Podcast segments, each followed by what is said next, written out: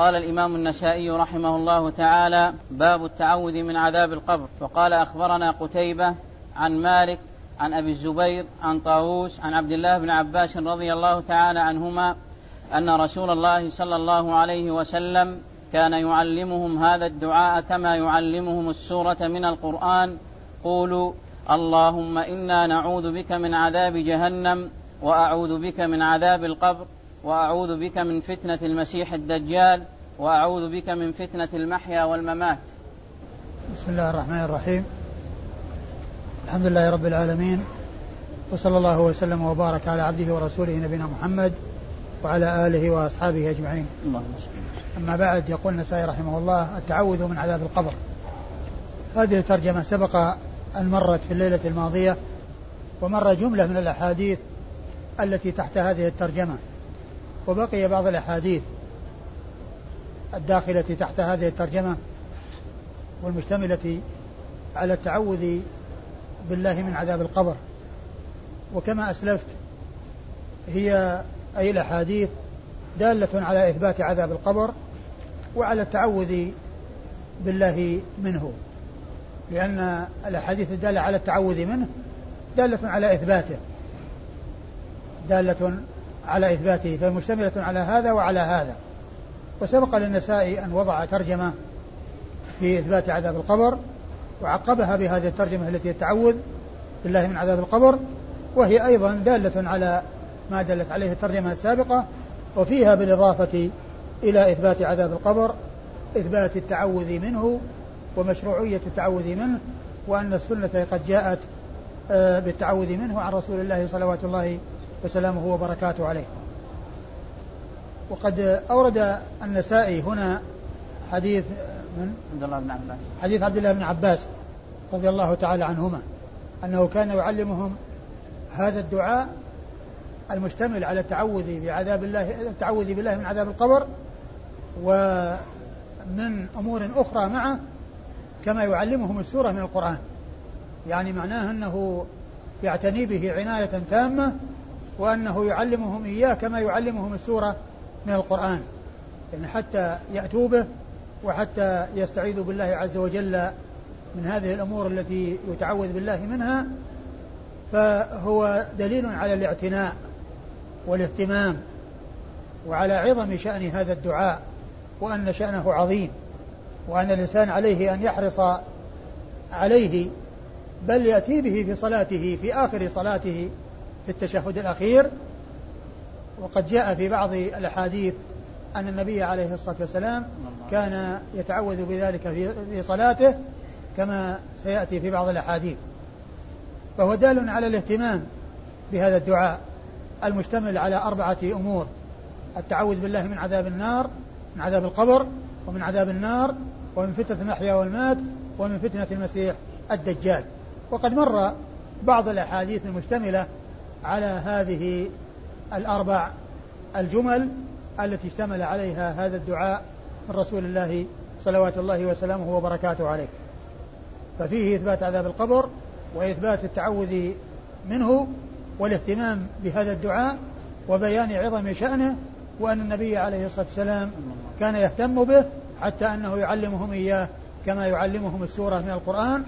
وكذلك التعوذ بالله من عذاب النار وإثبات النار وإثبات عذابها وإثبات التعوذ من عذابها وأنها موجودة ومن يستحق العذاب يصل إليه عذابه قبل أن يبعث يعني في في قبره كما سبق أن مر في قصة آل فرعون النار يعرضون عليها غدوا وعشيا ويوم تقوم الساعة أدخلوا آل فرعون أشد العذاب.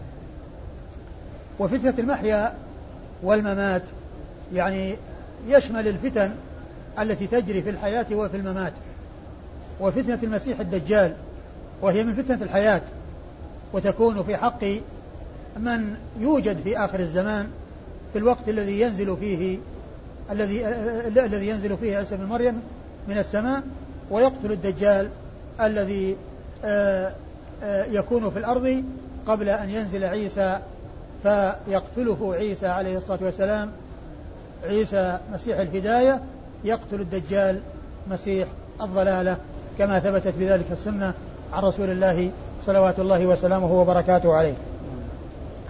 وأما إسناد الحديث فيقول النسائي أخبرنا قتيبة وقتيبة هو ابن جميل ابن طريف قتيبة بن سعيد بن جميل ابن طريف البغلاني وهو ثقة ثبت أخرج حديثه أصحاب الكتب الستة. عن مالك؟ نعم. عن مالك وهو ابن أنس إمام دار الهجرة المحدث المشهور. أحد أصحاب المذاهب الأربعة المشهورة من مذاهب أهل السنة وحديثه أخرجه أصحاب الكتب الستة. عن أبي الزبير. عن أبي الزبير وهو محمد بن مسلم بن تدرس المكي وهو صدوق يدلس وحديثه أخرجه أصحاب الكتب الستة. عن عن طاووس. عن طاووس بن كيسان اليماني وهو ثقة أخرج حديثه أصحاب الكتب الستة. عن عبد الله بن عباس ابن عبد المطلب ابن عم رسول الله صلى الله عليه وسلم رضي الله تعالى عنه وعن أبيه وعن الصحابة أجمعين وحديثه أخرجه أصحاب الكتب الستة بل هو أحد السبعة المعروفين بكثرة الحديث عن النبي صلى الله عليه وسلم الذين هم أبو هريرة وابن عمر وابن عباس وأبو سعيد وأنس وجابر وأم المؤمنين عائشة رضي الله تعالى عنهم وعن الصحابة أجمعين. وقال أخبرنا سليمان بن داود عن ابن وهب قال أخبرني يونس عن ابن شهاب قال حدثني عروة أن عائشة رضي الله تعالى عنها قالت دخل علي رسول الله صلى الله عليه وسلم وعندي امرأة من اليهود وهي تقول إنكم تفتنون في القبور. فارتاع رسول الله صلى الله عليه وسلم وقال إنما تفتن يهود. وقالت عائشة رضي الله تعالى عنها فلبثنا ليالي ثم قال رسول الله صلى الله عليه وسلم إنه أوحي إلي أنكم تفتنون في القبور. قالت عائشة رضي الله تعالى عنها فسمعت رسول الله صلى الله عليه وسلم بعد يستعيد من عذاب القبر. ثم أورد النسائي حديث عائشة رضي الله عنها وهو أن النبي عليه الصلاة والسلام دخل عليها وعندها امرأة من اليهود وقالت إنكم تفتنون في القبور. فأخبرت عائشة رضي الله عنها بذلك رسول الله صلى الله عليه وسلم. فارتاع لذلك لأنه لم يوحى عليه شيء في ذلك لم يوحى إليه في ذلك عليه الصلاة والسلام. وهو إنما يتكلم بالوحي وينطق بالوحي وما ينطق عن الهوى إن هو إلا وحي يوحى عليه أفضل الصلاة وأتم التسليم. فقال إنما تعذب يهود ثم إنه لبث ليالي أو أياما وبعد ذلك قال أوحي إلي أنهم يفتنون في القبور. أوحي إلي أنهم يفتنون في القبور. يعني فدل هذا على أن الرسول عليه الصلاة والسلام أوحي إليه بإثبات الفتنة في القبر وبحصول الفتنة في القبر والسؤال في القبر وكان عليه الصلاة والسلام قبل ذلك لم ينزل عليه شيء يدل على ذلك. ولكنه أخبر بأن اليهود تفتن في قبورها وأنها تعذب في قبورها. وقد سبق أن مر آه، في بعض الأحاديث أنه مر بقبور وسمع صوتا وقال يهود تعذب في قبورها. يهود تعذب في قبورها. فدل ذلك على أن النبي عليه الصلاة والسلام قد أطلعه الله عز وجل على أن اليهود يعذبون في قبورهم ثم أوحي إليه بعد ذلك أن أن الناس يمتحنون في قبورهم وأنهم يفتنون في قبورهم وقد جاء ذلك مبينا في سنة رسول الله صلى الله عليه وسلم حيث جاءت الأحاديث في كون الإنسان يسأل عن عن عبد عن ربه ودينه ونبيه وأن الله تعالى يثبت من يثبته بالقول الثابت في الحياة الدنيا وفي الآخرة ويضل الله الظالمين. ففيه إثبات عذاب القبر وإثبات الامتحان والاختبار وأن الامتحان والاختبار والعذاب إنما يكون لهذه الأمة كما يكون لغيرها. فالامتحان يكون لهذه الأمة ولغيرها والعذاب يكون لما يستحقه من هذه الأمة ومن غيرها من الأمم.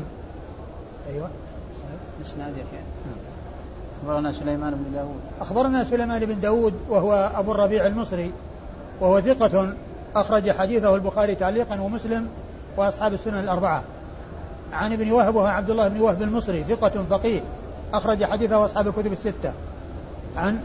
شيخ سليمان بن داود ما أخرج له أبو داود النسائي. بس؟ سليمان نعم. ها؟ نعم. بس أبو داود النسائي؟ نعم. أخرج له أبو داود النسائي. سليمان بن داود المصري؟ نعم. أبو الربيع؟ أبو الربيع نعم. أبو داود أبو داود النسائي. أخرج له أبو داود النسائي نعم. عن ابن وهب قال أخبرني عن ابن. وهب وهو ثقة أخرج حديث أصحاب الكتب الستة. عن يونس. عن يونس بن يزيد الأيلي ثم المصري وهو ثقة أخرج حديث أصحاب الكتب الستة. عن ابن شهاب. عن ابن شهاب محمد بن مسلم بن عبيد الله الزهري وهو ثقة فقيه آه، من صغار التابعين وحديثه أخرجه أصحاب الكتب الستة. عن عروة. عن عروة بن الزبير بن العوام تابعي مشهور أحد الفقهاء السبعة في المدينة المشهورين في عصر التابعين وحديثه أخرجه أصحاب الكتب الستة. يروي عن خالته عائشة أم المؤمنين رضي الله تعالى عنها وأرضاها وهي الصديقة بنت الصديق التي حفظ الله بها الكثير من سنة رسول الله صلى الله عليه وسلم فهي من أوعية السنة ومن المراجع التي يرجع إليها فيها بل لا سيما فيما يتعلق في الأمور البيتية وفي الأمور التي تكون بين الرجل وأهله فإن الله تعالى حفظ بها الكثير من سنة رسول الله صلى الله عليه وسلم وهي المرأة الوحيدة التي عرفت بكثرة الحديث عن رسول الله صلى الله عليه وسلم من أصحابه الكرام. وقد سبق أن مر أن الذين عرفوا بكثرة الحديث عن النبي صلى الله عليه وسلم من الصحابة أنهم سبعة ستة رجال وامرأة واحدة وهذه المرأة هي أم المؤمنين عائشة رضي الله عنها وأرضاها. قال أخبرنا قتيبة قال حدثنا سفيان عن يحيى عن عمرة عن عائشة رضي الله تعالى عنها أن النبي صلى الله عليه وسلم كان يستعيذ من عذاب القبر ومن فتنة الدجال وقال إنكم تفتنون في قبوركم. ثم ورد النسائي حديث حديث عائشة رضي الله عنها وأن النبي صلى الله عليه وسلم كان يستعيذ من عذاب القبر ومن فتنة الدجال وقال إنكم تفتنون في قبوركم. قال إنكم تفتنون في قبوركم وهذا بعدما أوحى الله عز وجل إليه بأنهم يفتنون في القبور. وكما عرفنا في في الحديث الماضي أنه قبل ذلك لم يكن أوحي إليه بأنهم يفتنون في قبورهم ولكنه أوحي إليه بعد ذلك. وهذا الحديث دال على ما دلت عليه الأحاديث الثابتة الدالة على حصول الفتنة لهذه الأمة في قبورها وأن من ينعم ينعم ومن يعذب يعذب ممن يستحق النعيم والعذاب. وأما إسناد الحديث فيقول النسائي أخبرنا قتيبة. أخبرنا قتيبة وقد مر ذكره عن سفيان. عن سفيان وهو بن عيينة. سفيان بن عيينة الهلالي المكي وهو ثقة أخرج له أصحاب الكتب الستة. عن يحيى. عن يحيى وهو بن سعيد الأنصاري. يحيى بن سعيد الأنصاري المدني وهو ثقة أخرج له أصحاب الكتب الستة. عن. يروي عن عمرة وهي بنت عبد الرحمن الأنصارية. ثقة مكثرة من الرواية عن عائشة رضي الله تعالى عنها وأرضاها وحديثها أخرجه أصحاب الكتب الستة. عن عائشة وقد مر ذكرها. وقال أخبرنا هناد عن أبي معاوية عن الأعمش عن شقيق عن مسروق عن عائشة رضي الله تعالى عنها قالت دخلت يهودية عليها فاستوهبتها شيئا فوهبت لها عائشة فقالت أجارك الله من عذاب القبر؟ قالت عائشة فوقع في نفسي من ذلك حتى جاء رسول الله صلى الله عليه وسلم فذكرت ذلك له فقال إنهم ليعذبون في قبورهم عذابا تسمعه البهائم. ثم ورد النسائي حديث عائشة رضي الله عنها وهو, وهو, وهو أنه كان عندها امرأة من اليهود استوهبتها شيئا يعني طلبت منها حاجة فأعطتها إياها فدعت لها وقال أجرك الله من عذاب القبر. قالت فوقع في نفسي شيء فأخبرت بذلك رسول الله صلى الله عليه وسلم فقال إنهم يعذبون في قبورهم. قال إيش إنهم؟ إنهم ليعذبون في قبورهم. إنهم ليعذبون في قبورهم عذابا تسمعه البهائم. أنهم ليعذبون في قبورهم عذابا تسمعه البهائم. وهذا يعني آه، يفهم منه أن المقصود بذلك اليهود وأنهم يعذبون عذابا تسمعه البهائم. و آه، قد جاءت الأحاديث بأنه أوحي إلى النبي صلى الله عليه وسلم أن الناس يفتنون في قبورهم وأن هذا ليس خاصا باليهود وإنما يكون فيهم وفي غيرهم. وفي الحديث أن الله عز وجل يسمع البهائم ما يجري في العذاب من في القبور من العذاب وذلك لأنها غير مكلفة. وأما الذين هم مكلفون اللي هم الجن والإنس فقد أخفى الله عليهم ذلك حتى آه، يتميز من يؤمن بالغيب ومن لا يؤمن بالغيب. وقد أطلع الله نبيه محمد عليه الصلاة والسلام على ذلك فأسمعه من عذاب القبر ما أسمعه ولم يسمع الناس ذلك وإنما أسمع البهائم التي هي غير مكلفة. أسمع البهائم التي هي غير مكلفة ولم يسمع المكلفين حتى يتميز من يؤمن بالغيب ومن لا يؤمن بالغيب. أخبرنا هناد. أخبرنا هناد بن السري أبو السري الكوفي. وهو ثقة أخرج حديثه البخاري في خلق أفعال العباد ومسلم وأصحاب السنن الأربعة. عن أبي معاوية. عن أبي معاوية وهو محمد بن خازم الضرير الكوفي وهو ثقة كثير التدليس والإرسال الخفي. يدلس ويرسل إرسالا خفيا. والإرسال الخفي هو أن يروي عمن عاصره ولم يلقه. أن يروي عن من عاصره ولم يلقه. فهذا فيه احتمال اللقي فيقال له تدليس خفي إرسال خفي.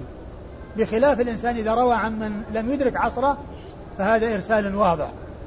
كونه يروي عن شخص ما أدرك عصره هذا إرسال واضح يلي. أما إذا روى عن شخص عاصره ولم يلقه فإن هذا يعتبر إرسالا خفيا. يعتبر إرسالا خفيا. فأبو معاوية الضرير معروف بالتدليس وبالإرسال الخفي. والفرق بين التدليس والإرسال الخفي أن التدليس آه، آه، آه، أن أن الإرسال الخفي هو أن يروي عن من عاصره ولم يلقى. أما إن عاصره ولقيه وأخذ عنه وروى عنه ما لم يسمعه منه فإن هذا هو المدلس. يعني معروف بأنه شيخ من شيوخه وأنه أخذ منه وأنه سمع منه ولكنه يروي عنه بالعنعنة وهو مدلس. أما إذا روى عنه وهو لم وهو معاصر له ولكنه لم يلقى ولم يسمع منه فهذا يقال له الإرسال الخفي. فإن روى عن من لم يدرك عصره وبينه وبينه مدة فهذا هو المرسل الجلي الواضح الذي ليس فيه خفاء. ومحمد بن خازم الضرير أخرج حديثه أصحاب الكتب الستة. يروي عن الأعمش والأعمش هو سليمان بن مهران الكاهلي الكوفي وهو ثقة مدلس أخرج حديثه أصحاب الكتب الستة والأعمش لقب اشتهر به ويأتي ذكره باللقب أحيانا كما يأتي ذكره بالاسم فيقال سليمان بن مهران ويقال سليمان فقط وأحيانا يأتي الأعمش كما هنا ومن أنواع علوم الحديث آه، معرفة ألقاب المحدثين وهو أن من له اسم معروف به وله لقب أيضا معروف به يحتاج إلى معرفة الألقاب حتى لا يظن الشخص الواحد شخصين فيما إذا ذكر مرة بالاسم ومرة باللقب فإن من لا يعرف يظن أن هذا شخص وهذا شخص. لكن إذا عرف الإنسان أن سليمان بن مهران لقبه الأعمش فإن جاء الأعمش في إسناد أو جاء سليمان في إسناد لا يلتبس على من يعرف يعرف أن هذا شخص واحد. ومن لا يعرف يظن أن الأعمش شخص وأن سليمان بن مهران شخص آخر. عن شقيق. عن شقيق وهو بن سلمة الكوفي وهو ثقة مخضرم. أخرج حديثه أصحاب الكتب الستة. وهو و وله كنية اشتهر بها وهي أبو وائل مشهور بكنيته. أحيانا يأتي باسمه فيقال شقيق وأحيانا بكنيته أبو وائل. ويقال فيه ما قيل في سليمان بن مهران الكاهلي وهو, أن وهو معرفة كنى معرفة الكنى التي اشتهر بها بعض المحدثين وذلك حتى لا يظن الشخص الواحد شخصين كما إذا ذكر باسمه مرة وذكر بكنيته مرة أخرى من لا يعرف يظن أن شقيق بن سلمة شخص وأن أبو وأن أبا وائل شخص آخر. وهنا جاء شقيق باسمه وفي بعض الأحاديث يأتي بكنيته وسيأتي بعد ذلك. يعني حديث فيه ذكره في الكنية. ففائدة معرفة الكنى أن لا يظن الشخص الواحد شخصين فيما إذا ذكر باسمه مرة وذكر بكنيته مرة أخرى. فإن من لا يعرف يظن أن أبا وائل شخص وأن شقيق بن سلمة شخص آخر. ومن يعرف أن أبا وائل كنية لشقيق بن سلمة لا يلتبس عليه الأمر. إن جاء هذا عرفه وإن جاء هذا عرف أنه هو هذا وأنه شخص واحد وليس شخصين. عن مسروق.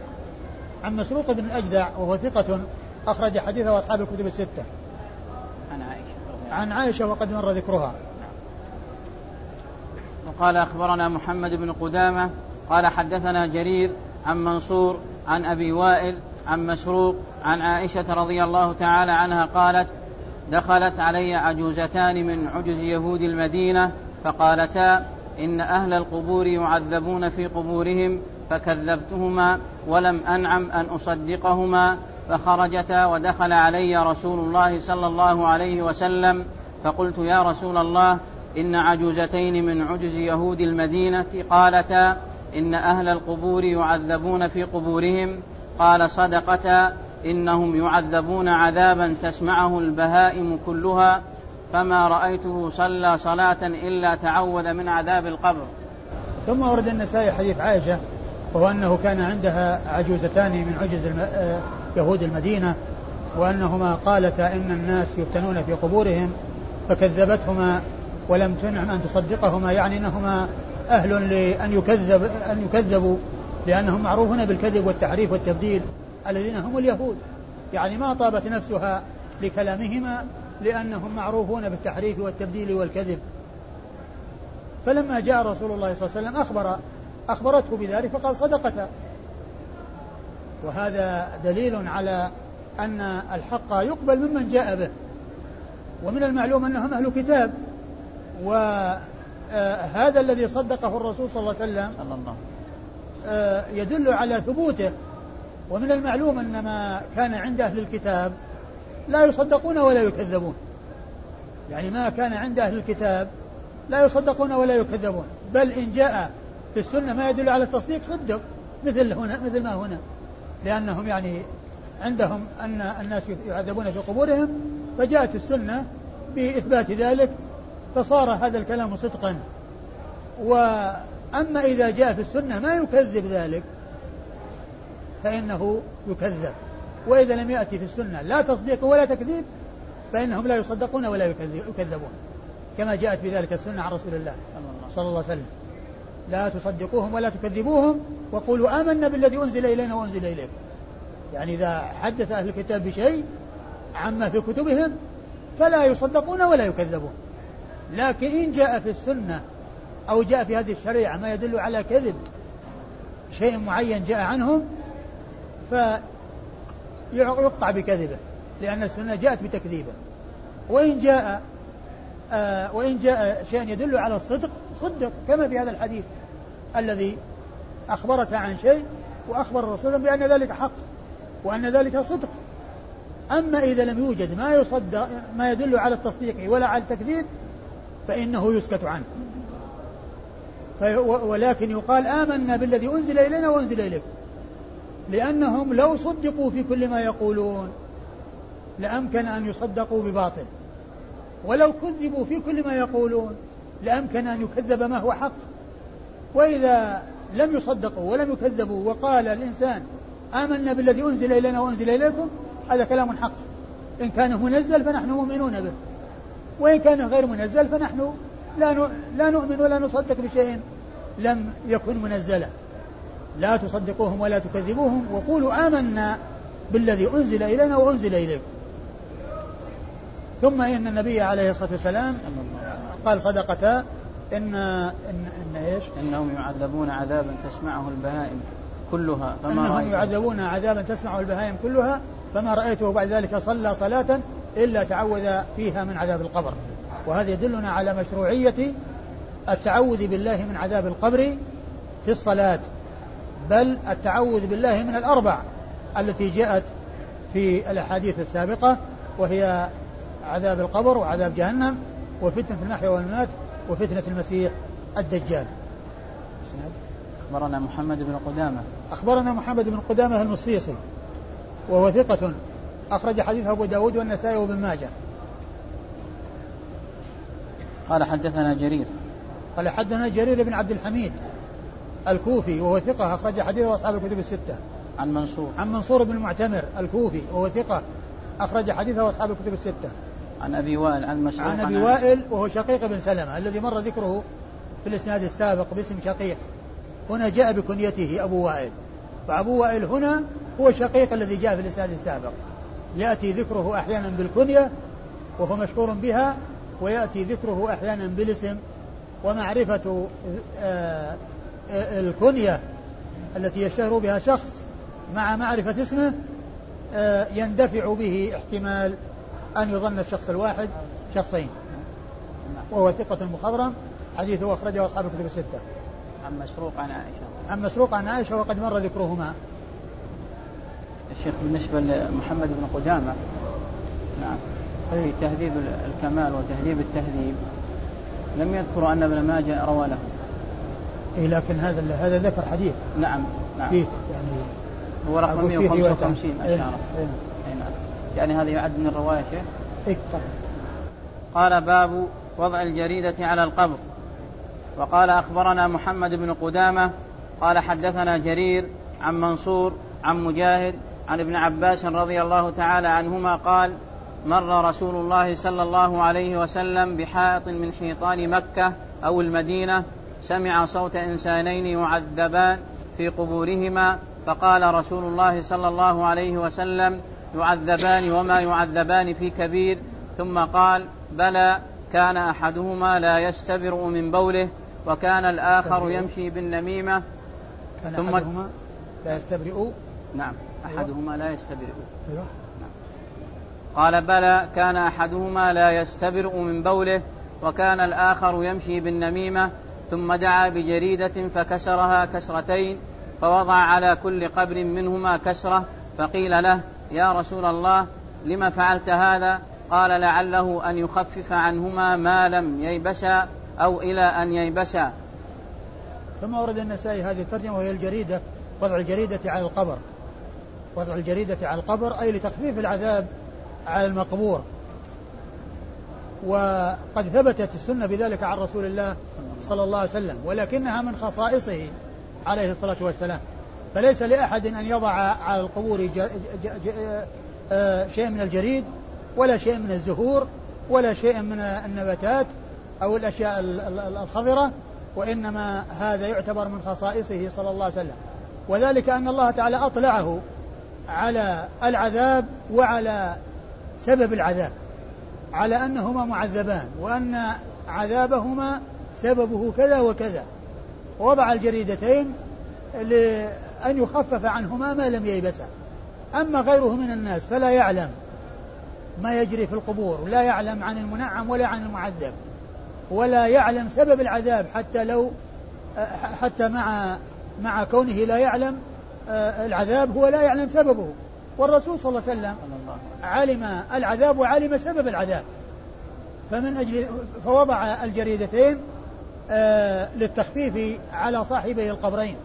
للتخفيف على صاحبي القبرين. فاعتبر هذا من خصائصه.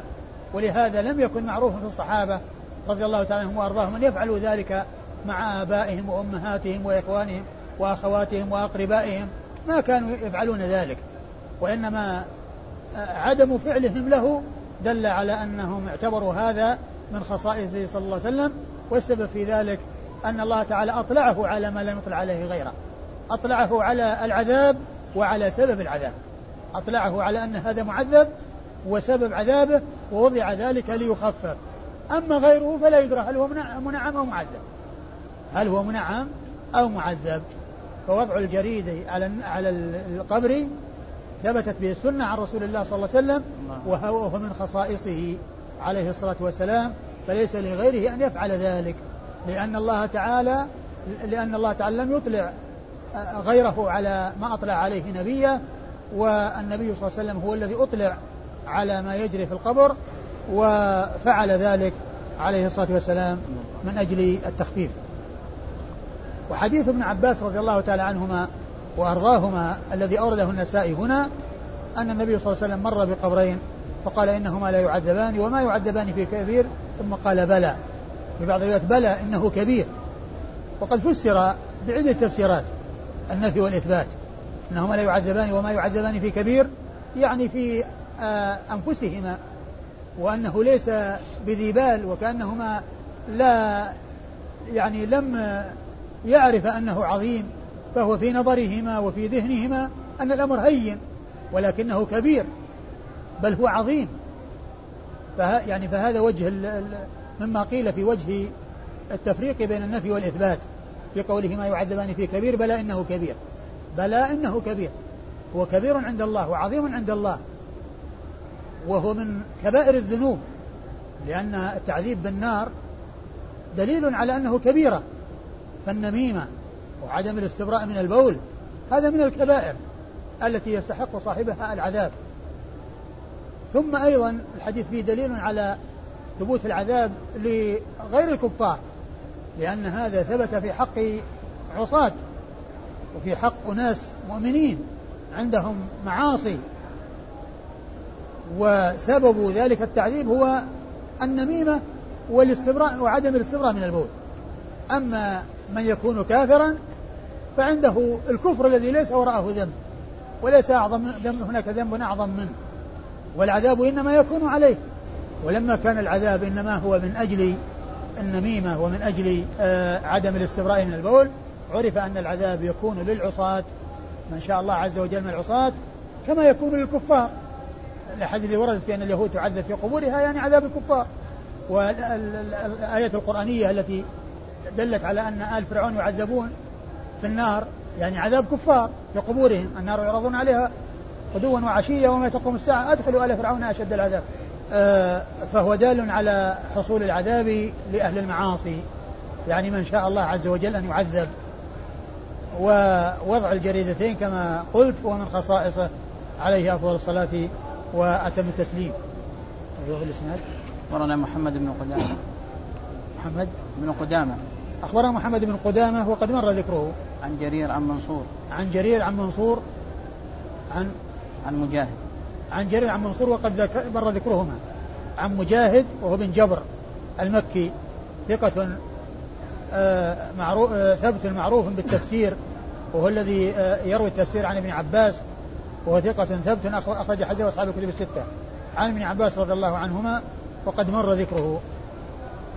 وقال أخبرنا هناد بن السري في حديثه عن أبي معاوية عن الأعمش عن مجاهد عن طاووس عن ابن عباس رضي الله تعالى عنهما قال مر رسول الله صلى الله عليه وسلم بقبرين فقال إنهما ليعذبان وما يعذبان في كبير أما أحدهما فكان لا يستبرئ من بوله وأما الآخر فكان يمشي بالنميمة ثم أخذ جريدة رطبة فشقها نصفين ثم غرز في كل قبر واحدة فقالوا يا رسول الله لم صنعت هذا؟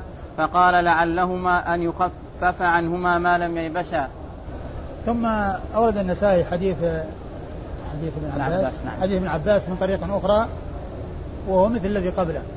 وإسناد والإسناد كلهم مر ذكرهم في هذا الدرس. محمد هناد بن السري هناد بن السري وأبو معاوية والأعمش و مجاهد. ومجاهد وطاووس. وطاووس وابن عباس نعم. كلهم مر ذكرهم. وقال أخبرنا قتيبة قال حدثنا الليث عن نافع عن ابن عمر رضي الله تعالى عنهما أن النبي صلى الله عليه وسلم قال ألا إن أحدكم إذا مات عرض عليه مقعده بالغداة والعشي إن كان من أهل الجنة فمن أهل الجنة وإن كان من أهل النار فمن أهل النار حتى يبعثه الله عز وجل يوم القيامة. ثم ورد النسائي حديث حديث ابن عمر رضي الله عنهما. وهو لا يدل على الترجمة من جهة وضع الجريد على على على القبر ولكنه يدل على نعيم القبر وعذابه يدل على نعيم القبر وعذابه وليس فيه ذكر الجريد أو وضع الجريد على القبر الذي دل عليه حديث ابن عباس من الطريقين السابقتين. و هو دال على إثبات عذاب القبر وأن الإنسان يعرض عليه مقعده وهو في قبره يعني آه، إن كان من أهل الجنة من أهل الجنة وإن كان من أهل النار فمن أهل النار حتى يبعثه الله عز وجل. وهذا العرض يعني فيه تنعيم وتعذيب كما جاء في حديث البراء بن عازب رضي الله تعالى عنه أنه إن كان من, أهل من الموفقين فتح له باب من الجنة فيأتيه من روحها ونعيمها. وإن كان من المعذبين فتح له باب من النار فيأتيه من حرها وسمومها حتى يبعثه الله. وكما جاء في القرآن عن آل فرعون النار يعرضون عليها غدوا وعشيا يعني يعذبون بعذاب النار وهم في قبورهم. ويوم تقوم الساعة أدخلوا آل فرعون أشد العذاب. ينتقلون من عذاب شديد إلى عذاب أشد. ينتقلون من عذاب النار من عذاب النار بعذاب بعذاب شديد إلى عذاب أشد في النار والعياذ بالله. فهو دال على إثبات عذاب القبر. وأن الإنسان يعرض عليه مقعده من الجنة إن كان من الجنة ومقعده من أهل النار إن كان من أهل النار. وجاء في حديث حديث البراء بن عازب أنه يأتيه في قبره إن كان من من الموفقين من نعيمها ويأتيه من من نعيمها. وإن كان من بخلاف ذلك فإنه يأتيه من حرها وسمومها. ففيه إثبات عذاب القبر وإثبات التنعيم في القبر وإثبات النعيم وإثبات العذاب لمن يستحقه في القبر. ولكن ليس فيه الدلالة على الترجمة وهي وضع الجريد على القبر. أيوة. قال أخبرنا قتيبة قال حدثنا الليث. أخبرنا قتيبة قد مر ذكره والليث هو الليث بن سعد المصري هو ثقة فقيه أخرج حديث أصحاب الكتب الستة. عن نافع. عن نافع. عن نافع مولى بن عمر وهو ثقة أخرج حديث أصحاب الكتب الستة. عن ابن عمر رضي الله تعالى عنهما وهو الصحابي الجليل ابن صحابي جليل وهو من وهو أحد العبادلة الأربعة من صغار الصحابة المشهورين بهذا اللقب وهو أحد السبعة المعروفين بكثرة الحديث عن النبي صلى الله عليه وسلم. والحديث رباعي من أعلى الأسانيد عند النسائي لأن فيه قتيبة عن الليث عن آه، نافع عن ابن عمر. يعني بين النسائي فيه وبين رسول الله صلى الله عليه وسلم أربعة أشخاص. وقال أخبرنا إسحاق بن إبراهيم قال أخبرنا المعتمر قال سمعت عبيد, عبيد الله يحدث عن نافع عن ابن عمر رضي الله عنهما عن رسول الله صلى الله عليه وسلم قال يعرض على أحدكم إذا مات مقعده من الغداة والعشي فإن كان من أهل النار فمن أهل النار قيل هذا مقعدك حتى يبعثك الله عز وجل يوم القيامة. ثم ورد النسائي حديث ابن عمر. حديث ابن عمر رضي الله عنه من طريق أخرى وهو أنه يروى أحدكم مقعده في الغداة والعشي إيش؟ إن كان؟ نعم فإن كان من أهل النار فمن أهل النار. أيوه. قيل هذا مقعدك حتى يبعثك نعم. الله عز وجل يوم يعرض على الإنسان مقعده من الجنة أو النار في الغداة والعشي. آه، فإن كان من أهل الجنة فإنه يعرض عليه مقعده من الجنة ويأتيه من نعيمها. وإن كان من أهل النار يعرض عليه مقعده من النار ويأتيه من من سمومها وحرها. وذكر الغداة والعشي آه، مثل ما جاء في آل فرعون النار يعرضون عليها غدوا وعشيا. ويوم تقوم الساعة أدخلوا آل فرعون أشد العذاب. حتى يبعثه الله فينتقل إلى النعيم الأعظم وإلى العذاب الأشد. قال أخبرنا إسحاق بن إبراهيم. إسحاق بن إبراهيم هو ابن راهويه الحنظلي.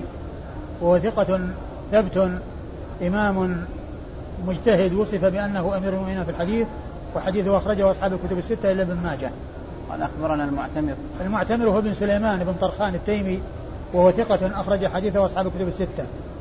قال سمعت عبيد الله. عبيد الله بن هو عبيد الله بن عمر بن حفص بن عاصم بن عمر بن الخطاب العمري المصغر وهو ثقة ثبت أخرج حديثه أصحاب الكتب الستة. يروي عن نافع. عن نافع عن ابن عمر وقد مر ذكرهما. وقال أخبرنا محمد بن سلمة والحارث بن مسكين قراءة عليه وأنا أسمع واللفظ له. عن ابن القاسم قال حدثني مالك عن نافع عن ابن عمر رضي الله عنهما أن رسول الله صلى الله عليه وسلم قال إذا مات أحدكم عرض عرض على مقعده بالغداة والعشي إن كان من أهل الجنة فمن أهل الجنة وإن كان من أهل النار فمن أهل النار. يقال هذا مقعدك حتى يبعثك الله عز وجل يوم القيامة. قال حدثنا محمد بن سلمة والحارث المسكين أيوة. قراءة عليه. وأنا أسمع واللفظ له عن ابن القاسم. نعم. قال حدثني مالك عن نافع عن ابن عمر. ثم ورد النسائي حديث ابن عمر وهو مثل الذي قبله مثل الرواية السابقة التي قبل هذه الرواية وإسناد الحديث. يقول النسائي أخبرنا محمد بن سلمة محمد بن سلمة وهو المرادي المصري وهو ثقة أخرج حديثه من؟ مسلم أبو داود والنسائي بن ماجه. مسلم وأبو داود والنسائي بن ماجه. محمد بن سلمة المرادي المصري ثقة أخرج حديثه مسلم وأبو داود والنسائي بن ماجه. عن والحارث المسكين. والحارث المسكين المصري وهو ثقة أخرج حديثه أبو داود والنسائي. قراءة عليه. قراءة عليه وأنا أسمع أي واللفظ له أي لشيخه الثاني هو الحارث المسكين وسمع ذلك وأخذ ذلك عنه بالعرض. يعني كونه يقرأ عليه وهو يسمع. أيوة. عن ابن القاسم. عن ابن القاسم وهو عبد الرحمن بن القاسم صاحب الإمام مالك وهو ثقة أخرج حديثه البخاري وأبو داود في المراسيل والنسائي. نعم. قال عن مالك عن نافع. عن مالك عن نافع وقد مر ذكرهم. عن ابن عمر. نعم عن ابن عمر. عن ابن عمر وقد مر ذكره. أنتهى الباب. والله تعالى أعلم وصلى الله وسلم وبارك على عبده ورسوله نبينا محمد وعلى آله وأصحابه